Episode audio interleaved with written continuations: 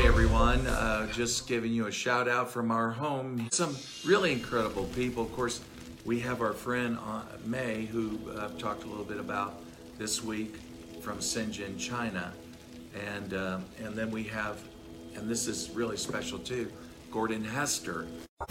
Gordon Hester is uh, and and you're he does a lot of amazing things, but he's an expert uh, in in the network marketing consultant selling profession. space, yeah, 35 years. 35 years. Distributor side, corporate side, industry side, tech side, all, all the different pieces. I never met a more brilliant guy than the guy I'm sitting next to. I need to get you out more. Well, I tell you what, that's the thing. I, I live in the mountains. What can I say? But uh, you- but you know what's interesting is that Gordon uh, he's worked with some incredible companies and also incredible um, leaders in the profession. And then, of course, with the Direct Sales Association, along with, uh, you know, he does a lot. And today he was actually uh, lecturing uh, in, at the, in Knoxville at UT, the University of Tennessee. And so, uh, and today you were talking about what? Um, originally, talking a little bit about direct selling. So I get sent to the universities by the Direct Selling Education Foundation. We have a large initiative where I'm the industry liaison between um, the direct selling and network marketing industry and about 240 academics and academic institutions. So um, the kind of mindset is bring these people in as researchers, as consultants. They bring a new part of credibility, bring new information to us. But more important is to teach the next generation about direct selling and network marketing. So I get the honor of going to schools like University of Tennessee and Florida State, Emory, University of Texas, to teach these kids about direct selling. And today I spent a lot of time talking about one component of direct selling, which is personal branding, which a lot of the kids are really interested in. So it was a lot of fun. Um, so far, we've spoke to over 100,000 kids, so pretty amazing. A lot of fun to be a part of, and I, I love spending time with young entrepreneurs, so a lot of fun for me. Isn't that amazing? Just amazing. And so when I found out, you know, when I talked to Gordon and and I met him through Ray Higdon, um, I said, you know, you're going to UT in Knoxville. I said, it's not too far from us, so why don't you come over and stay with us? We'd love to have you. And so he came over and stayed. We're so glad he did. But then May, uh, we, we were all talking about, uh, somehow we got on this subject of limiting beliefs, and I guess that's where we're going to go with this. And limiting beliefs is really what just empowers so many people in network marketing. And and I think you had some. Now May, by the way, again, I'm not going to go through her background, but because it's I did that on another live. But uh, you had some questions to Gordon on that. Yes. Yes. Yes. So Gordon has an amazing achievement in the industry and also an is very inspiring coach, consultant, entrepreneur.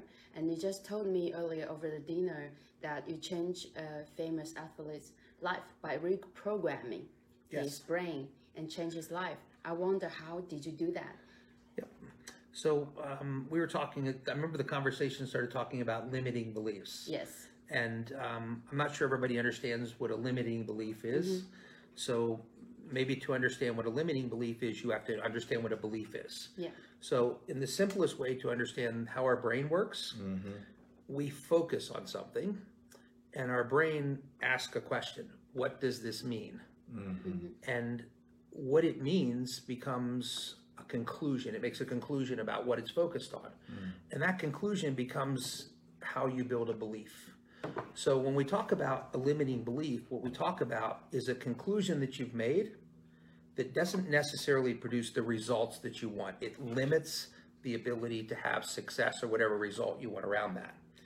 So it's from a behavioral or coaching standpoint, it's really easy. If I can look at what somebody's focused on, or I can begin to look at what they gave meaning to, I can coach around any of those two things. And in neuroscience, there's a term called neuroplasticity, the idea that our brain can be reprogrammed and molded, and that's the way we reprogram it.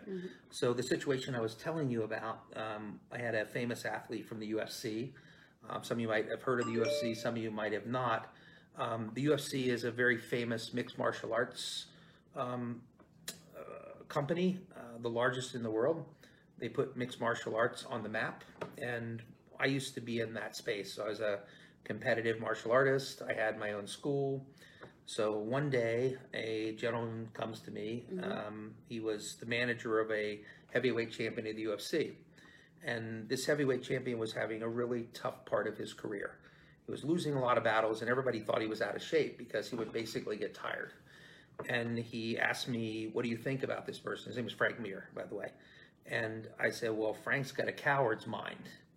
And he's Coward's like, mind. A coward's mind. He's like, oh. Wait a minute, this guy is 6'4, about two, walks around about 270, and he has a coward's mind? What do you mean by that? Uh-huh. And I said, Well, let me try to explain it this way, the way my coach explained it to me. Mm-hmm. People have two natures. Mm-hmm. They're either the lion or the rat. And if you think about a lion, they're the strongest animal in the jungle. When they roar, they create fear in everybody. Feel I'm like that. Yeah, and that's what Frank was. He's the lion. So when he's in control, unbeatable. Yeah. But sometimes there's a bigger lion. Mm-hmm. And then you have to learn how to be the rat. Mm-hmm. You have to learn how to survive. Yeah. And so what I told him is Frank has a coward's mind because he only knows how to be a lion. He doesn't know how to survive. And so we had this really talk, and I said, you know, because of that, he's dealing with fear. Yes. And fear is um, so there's two types of fear that exist in the world. Yeah. And I guarantee you, anybody on this listening to this has had fear in their life. Yeah. And if you think about fear, it can motivate you or it can paralyze you. In his case, it was paralyzing to him because because he couldn't solve problems, his brain reacted to that. Yes. So if you think about fear, there's two types of fear. Mm-hmm. One is what I call biological fear. Mm-hmm. So Jeff, imagine if I put a gun to your head. Mm. That's biological fear. So it lives in the bottom of our brain in a place called the limbic system in the amygdala. Mm-hmm. And in there, the amygdala is like a panic button. Yeah. So when I get in trouble, what do I do? I hit the panic button to protect myself. That's the fight or flight. That's how we're programmed. Um, evolutionary programming works Yeah. that way, but not all belief works that way. Mm-hmm. A lot of belief is program belief, and, and it exists in a different part of your brain, this the computer center, which is called the prefrontal cortex. Mm-hmm. So if you think about it this way, what is a program belief? One that common people deal with is the opinions of others. I don't suspect when you were born and laying in a crib naked, you really cared what people thought. Mm. But now, all the time when I'm dealing with coaching, I'm thinking, oh my gosh, I have so many people that are focused on what they can't control and they suffer because of the opinions of others. Yeah. That's a programmed belief That's that powerful. powerful. So the question was, how do you solve this? So, um, so the interesting part of the story was the next day I got a call from Frank, and um, as I said, Frank fights in a cage for a living. Not a kind of guy you want to be on the wrong side with. No. So he called up and he's like, "Hi, is this Gordon Hester?" And I said, "Yes, this is Gordon. Who's this?" Frank Mir. I heard you think I have a coward's mind. And the first thing I thought was, "Oh my gosh, I didn't language that very well. I don't want this big guy showing up at my gym. Would have been a bad situation." But what he told me was, "I understand, but I don't know how to fix this. Nobody has ever seen this in me. They think because I'm a fighter, I'm brave and I don't have fears." And I saw it for what it was. Everybody else thought he was out of shape. So I said, well, this is an easy thing to fix. Yeah. Because if you take an example, um, and I'll use an example in our world, Navy SEALs. Hmm. Navy SEALs don't have fear because they're programmed to have an answer to everything. Mm-hmm. So the more you have an answer to things, the more that is programmed in your mind, the belief system, mm-hmm. the more you can begin to avoid that panic button being hit. Hmm. So what I recognized with Frank was he had two situations he didn't know how to solve. Yes. One was if he's fighting somebody and they're stronger than him, he didn't know how to deal with that problem. And the solution is really easy. You create distance. So you could be the greatest striker in the world. If you're 10 feet away from me, it really doesn't matter. You can't hurt me. And the other thing was he didn't know um, how to put people off balance because power requires um, what we call base, requires a certain connection to the ground, a certain structure to it. Right. So I taught him those two things. I taught him how to create distance, and I began to teach him how to solve the problem of getting people off balance so that he now, when he got hit, he had a program in his brain, a belief system that I can deal with this. Here's how I deal with it. Mm-hmm. And I knew if I taught him that, he could avoid a situation of melting down because his body didn't have, his ma- brain didn't have answers and it would hit that panic button. So after that, he has the biggest fight of his life. He, mm. he fought this guy by the name of Brock Lesnar, and Brock Lesnar is a pro wrestler. I can't even tell you how big this guy is. I saw him one time when I was at the UFC 100. He walked in front of me, and he's so big he like blocks the sun. My guess is he's probably 6'4", 330. Tony Wow. Robbins. Oh, except twice as big muscular. Yeah, yeah. Much more weight. So Frank, the fight starts, and, and Frank's a lot smaller and a lot weaker. So Brock's a bigger lion. Yeah. And um, so Frank gets in the fight and he gets in trouble. And he's in trouble, and I'm like, oh my gosh, is he going to remember what I taught him? The programming, the reprogramming of the fear, um, so that he didn't hit that fear and he had answers. And it turned out he got through that, and he caught Brock Lesnar in a what they call the knee bar, a hyperextension of the knee, and he gave up. So he tapped out. He comes out of the, the ring and he walks over to his manager and says, How's that for being a rat? And his entire career changed. Now, I share that story because it's the same story for anybody. Yeah. At the end of the day, it doesn't matter whether it's fear, it doesn't matter what your belief is. Um, if my belief isn't creating the results I want, then I know that if I focus on something different, then I can reprogram my brain because I can give it a different conclusion. And then I can make the belief even powerful, more powerful, when I can put it into a different part of my brain, the subconscious. Mm-hmm. So I know repetition. So if I were to say you every day, oh my gosh, you're an amazing person. Oh my gosh, you're an amazing person. At some point, that repetition starts to define who you are. Those are what we call mm-hmm. core values, for instance, mm-hmm. core beliefs. The other thing is emotions. So we know that pain and pleasure are emotions that strengthen the power of a conclusion, the power of a belief. So anytime I was coaching somebody, even with working with companies, I'm always trying to pay attention to what are people focused on and what meaning are they giving to things. Because if the meaning doesn't create the results, then I know from a coaching perspective, this is very easy to resolve. Mm-hmm. I can change their focus. How do I change their focus? Ask a better question. Mm-hmm. If somebody's like, a good example, oh my gosh, you know, this person doesn't like me and the world's melting down and, mm-hmm. you know, the economy's horrible and my boss hates me and I'm going to get fired. Just a simple question. Well, what else could that mean? Is this a gift for you to learn and to grow, to mm. maybe pursue a different direction in life? Mm-hmm. Questions is something Tony Robbins taught me that I never forgot. Mm-hmm. The answer is always a better question. So when you learn how to ask questions to change people's focus, what you're doing is opening up the possibility of the brain to say, what does that mean? I haven't mm. seen this question before. And when I create a different focus and then I can create a different meaning, I can reprogram the brain.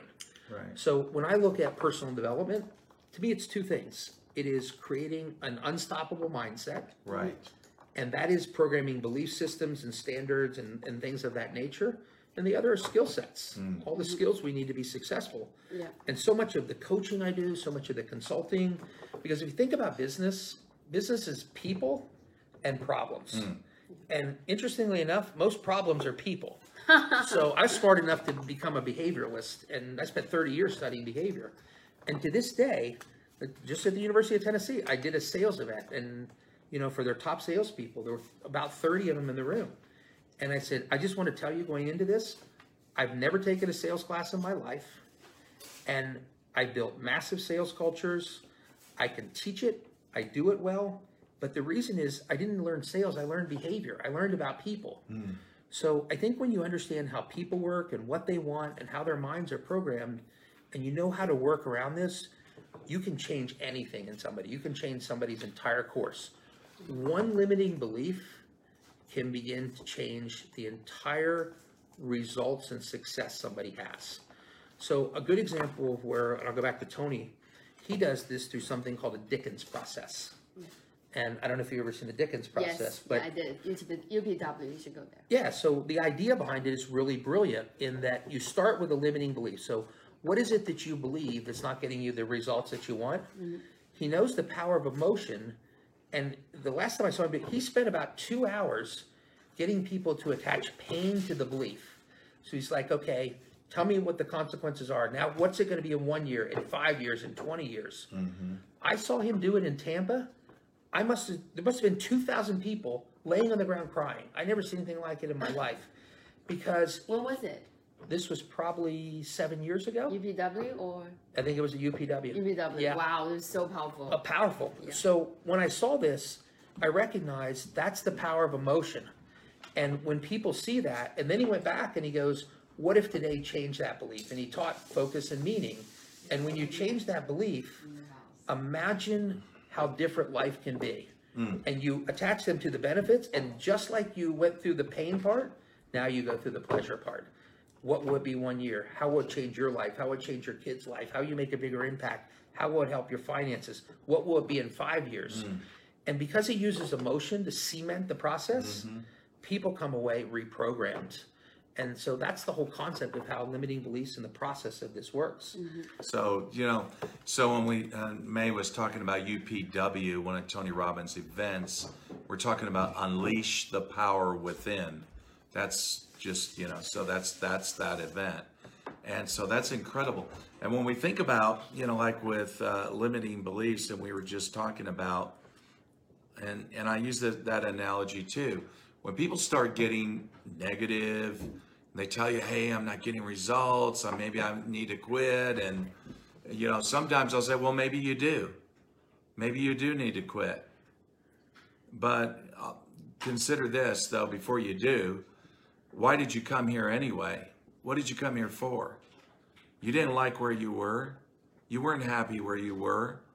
Remember, you talked about that. You've been living that way for years. You don't have any money saved. Nothing's happening. It's the same old thing. It's it's like the the the the, the, the mice that's on the that's running on the wheel in a cage, right? Okay, it's this. You're going nowhere. You're inside that cage. You can't escape. You can't get out. So if you want to go back to that, do you think you're going to be any happier? Or if that's where you're going to be the rest of your life, are you going to be happy? Of course not. Okay, so you came here for reasons. That's what you got to remember. Instead of focusing on, well, this isn't perfect, this isn't as easy as I thought it was, um, or I've tried things in the past, but you know, I just wasn't good enough. I was always told I wasn't going to be good enough. You know, these are all limiting beliefs, right? They are. And and every limiting belief can be reprogrammed. And that's the amazing part of it. You just have to know how. So kind of the example you gave, I had a similar situation. I was coaching a really big leader and she would go really quick and then when she would hit a wall. And her pattern was uh, instead of growing, I'll retreat and then I'll go do something else Mm-hmm. and rebuild to the wall and then do something else and rebuild to the wall. So her life became this constant start and stop process. And she never developed anything strong. But she had a son that she had a lot mm. of, that was her love in life. So I was like, how am I going to get her over this wall? How am I going to connect her to, to the pain so that she'll jump over the wall to see what's on the other side? And I said, so let me ask you a question. What kind of example are you setting for your son? That every time there's an obstacle, you retreat to the beginning? Is this what you're looking to do as a mom? Have you ever thought that by climbing that wall, the example you'll set for him and the difference it'll make in his life? Because this was the most important thing in her life. Finding something that's important to somebody is often the key to getting them to change their behavior. I got her over the wall just by that exercise, and she became the fastest growing leader in that company that year, all because I knew how to get her over that wall and to reshift her. Did she ever say what what that wall was? What was it? I mean, I call that I call that approach avoidance. Approach avoidance. You know, you you come at this opportunity with all your dreams, your passions, your desires, but as soon as you get to that point, and maybe you have things happening, then you avoid it. You avoid it for some reason. Yeah, she was afraid of the unknown and too comfortable with the familiar. Ah, And that was the pattern of the limiting belief. It worked for her because ultimately, whatever she did, she was good at. And when she reached that point where it's like, oh my gosh, I'm going into the unknown, I've never done this before, just easy to go do something else and do it over again. We see this all the time in network marketing. Yeah. People that grow to a point, they become fearful. How am I going to get over this wall? How am I going to learn this? They start seeing all the obstacles instead of the possibilities. So what do they do? They retreat to what they know. They retreat to the known. I have a question. Yes. So they uh, reach this point and then they go back. How did you find this pattern in people? Sometimes I c- maybe among my team, I cannot see the problems. They cannot see the problems. How did you discover those patterns? because I always look for a stopping point. So a limiting belief has a consequence. So for her, I was like, okay, you're walking through this, and I always got a call when somebody was stuck. So I'm a problem solver by nature. Why are you stuck? Tell me what that looks like. How did you get here? Um, why do you think you're stopping? Mm-hmm. So the more I learned, the more I became aware of what that wall was, that obstacle. Mm-hmm. And because I knew how to coach around it, as soon as I recognized the wall, I knew how to motivate her to reprogram to get over that wall. Mm-hmm. So a lot of it is recognition of where the pain is and the process that brings you to the pain and what stops at that point. So I'm always looking at uh, patterns, journeys, um, consequences. So where does the consequence show up? What happened? So I, I kind of give you another good example of like programming, Yeah. uh, habits. Yeah. Okay, so um, everybody's familiar with habits form your life. They're a big part of your subconscious. Control about forty percent of every decision you ever make, even though you don't making them. Wow. And the question is, people have bad habits. How do I reprogramming? Mm-hmm. The interesting thing is, your brain doesn't know the difference between a good habit and a bad habit. It only knows routine. Mm. And the routine of a habit is there's a trigger, a routine, and a reward. So I'll give you the simplest example I can think of, and one that I did for myself. Mm-hmm. I um, I got up every morning, and I wanted to have energy first thing in the morning. Mm-hmm. What do people do? What's the routine? Coffee. They drink coffee. Everybody drinks coffee. But coffee can be acidic. It's not necessarily the right answer. Yeah. Right. For me, it was I was taking an energy drink.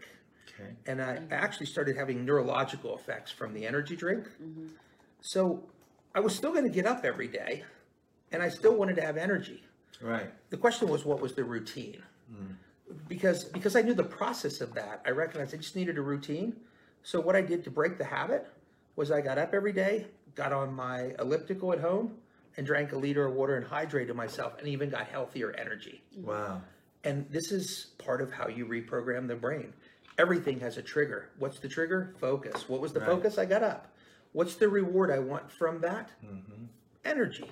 Everybody has a reward. Everything you do, you expect a result from it. So it's what the routine is that you're often tra- um, changing in the context of this. So in coaching people, whether it's entrepreneurs or network marketing leaders, I think if you don't understand behavior and how um, the brain works, it's very challenging to learn how to properly coach people. Even in business, um, so I'm a transformation guy. I transform cultures. The first thing I do is I start, okay, the people in charge, they're ultimately making decisions. How do they think? So, kind of, you might have a leader that says, My gosh, I just love people. I can never get rid of people. They're nurturers by nature. Mm-hmm. But what happens when you have to get rid of people to save the company? Is that nature or that belief system hurting the company or helping the company? Hmm. In the process of trying to save one, are you losing many? And it takes a different leadership style. So, what's different about cultural transformation is I'm not trained to change one belief system of a person. I'm trying to change hundreds or thousands or tens of thousands. Hmm. It's an entirely different way of changing behavior because I'm trying to change the behavior of a group. And unfortunately, because I understand behavior and how all this works, I've been fortunately very effective at that. Hmm. But everybody should be taught how to how their brain works and to reprogram.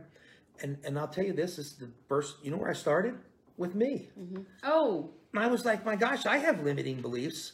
How do I fix this? which one did you? You know what? I had fears. Yeah. Um, and I brought up fear because it was paralyzing me. And the fear that was paralyzing me, I was forced into speaking a lot. So I'm on stage a lot, traveled all over the world. I never wanted to do it. I never aspired to have a career in that. I'm an introvert by nature. I was like, I cannot tell you're introvert. yeah, I'm. Most people would think I'm an extrovert, but I'm actually very much of an introvert. So I get up there, and at first I'm like paralyzed. I'm like, oh my gosh, what are people going to think? How are they going to judge me? I don't want people to feel bad about me. um, and a lot of people have that problem. So how did I solve that?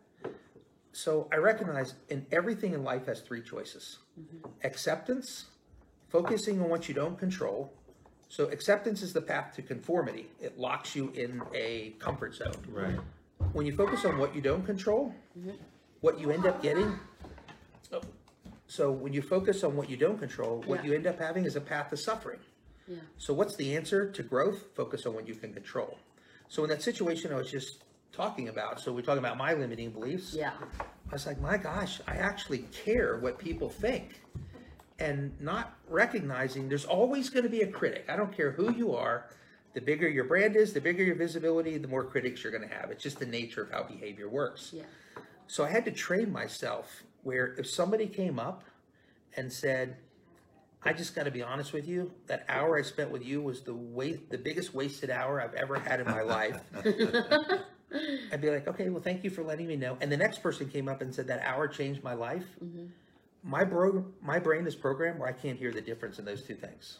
They they mean the same thing to me, because what I recognize is mm-hmm. all I ever have the power to do. The only thing I control in life is the programming of my brain. Mm-hmm. And if I did my best job, why do I care what the result is? Because at the end of the day, that's what it's all about: giving your best to things. Mm-hmm. So, you know, I I would tell people, anybody that's listening, find your limiting brief, belief. Start paying attention to what you're focused on. Start paying attention to how emotions are controlling things and the meanings you give to things. And start looking for how you get a different focus and how you develop a new conclusion and start reprogramming your brain. Because I will tell you, and this is, I told these kids this today, it was lesson number one I learned coming out of school. Yeah. Society doesn't program us for success. It programs us for conformity. Mm-hmm. We are taught to follow the leader. When I grew up, here's what the program was.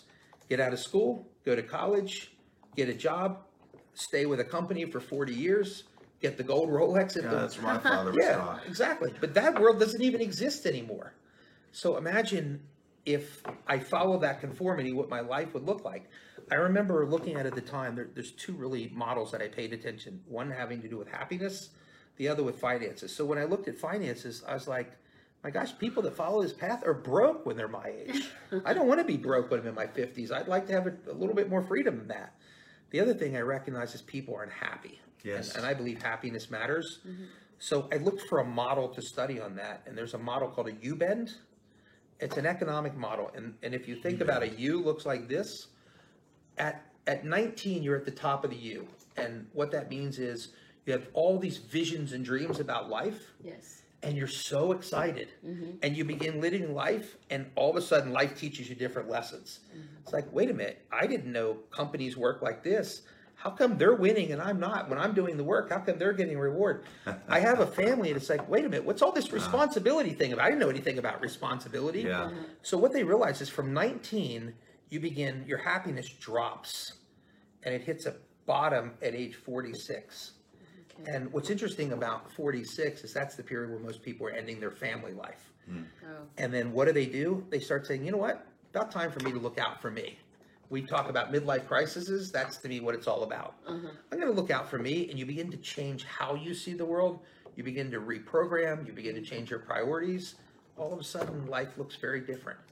So I didn't want that program. I wanted to be happy from the beginning, and I wanted to be successful from the beginning. Mm-hmm. That required me to reprogram how I thought because I wasn't taught by society to think properly. And I, I look at network marketing. So often, what we inherit are people that are not programmed properly that we have to reprogram. and the the hardest, like we have the ability to do it. The problem is they don't want to. They don't have the discipline. Mm-hmm. But but I will tell you this about discipline's an interesting thing because discipline matters for engagement. Mm-hmm. But what controls discipline? Discipline is a function of what's important. If changing my mind is important, I'll find an answer. Just like if taking a product is important or chasing an opportunity, the more important it is to me, the more discipline follows. Absolutely. And that's what we try to create with people to create something being important. We talk about somebody's why, or we market hope around like an opportunity or product. What are we doing? We're trying to create something that is so important that people will engage and be disciplined. And so much of all engagement is around that principle. So there was so much that went on in this. I mean, we could talk about this for Yeah. hours. Yeah. That's amazing because I, I actually have been trying to do this with my team. Yes. Uh, when I'm in the same office w- with my team, and they are very much most motivated and also very self-disciplined, very efficient. And now because because of coronavirus, people work from home. And one of my designers, he started to get lazy and also no self-discipline. I'm disappointed at him, but I called him and said, "What happened to you? I've already changed your life from where you were to who you are. And now you go back to where you were. I wanted to fire him, but I, I love this guy. He has amazing qualities, very nice, very kind. But now he's just lazy, does not want to do his job. I'm like, okay, what I'm gonna do? Because I consider myself a life coach. I want to change his life. This, for me, is a failure. Is a failure case, right? You can never change anybody's life. That's up to them. So you don't have ownership of people's decisions. You can only motivate them to do that. Oh, But what in, in the scenario you gave me, mm-hmm. When you say somebody's lazy, I mm-hmm. guarantee they had discipline. Now mm-hmm. that discipline might have been to sleep in till noon, Yeah. to watch TV all day. They still have routines and discipline. Yes. It's just the discipline isn't focused on something that's going to produce what they want in life. Mm-hmm. mm-hmm. And that's because ultimately they look at what you're offering them and they say, okay, I have a choice. I'd rather take a nap and do nothing than do what you're offering, which is why you have to raise their excitement and importance of what they're doing. Mm-hmm. So all of a sudden, if he, if you could reprogram his thinking, yeah, and, and so we'll just take the example, if I were taking this, it's a guy, right? yeah. And I was like, so how's your life work out five years from now by doing this? So what, what is your plan? And and he starts to connect with the consequences of this. Then what happens is he opens his mind back to the possibility of an alternative path. I asked that question in the phone. He paused and said, he didn't say anything and silent.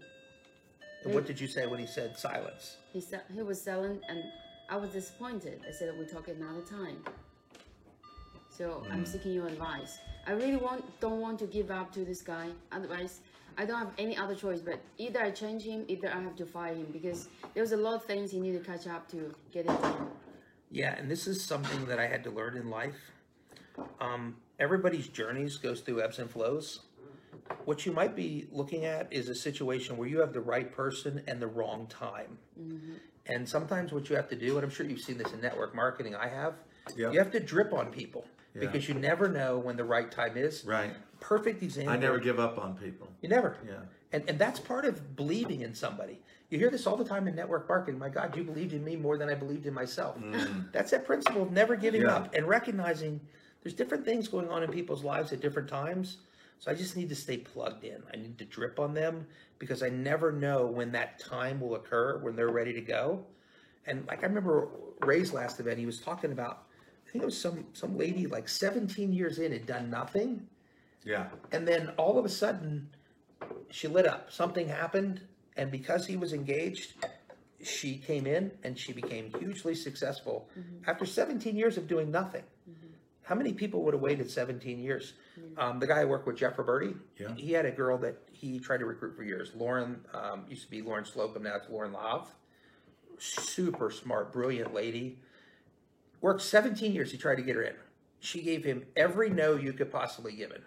He finally said, Look, just come to one conference and I'll never bother you again.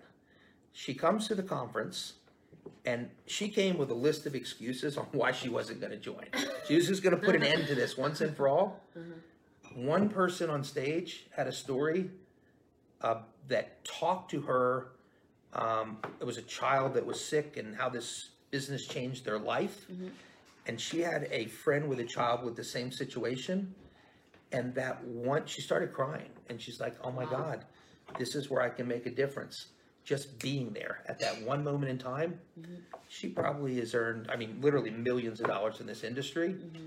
Would have never earned any of that if somebody didn't believe in her long enough to keep dripping on her, recognizing at some point in time, somebody can light up because life does go through ebbs and flows. Yeah. And and, in, and with us, we, we've been in the leadership game. My gosh, how many times do we see this? Yeah.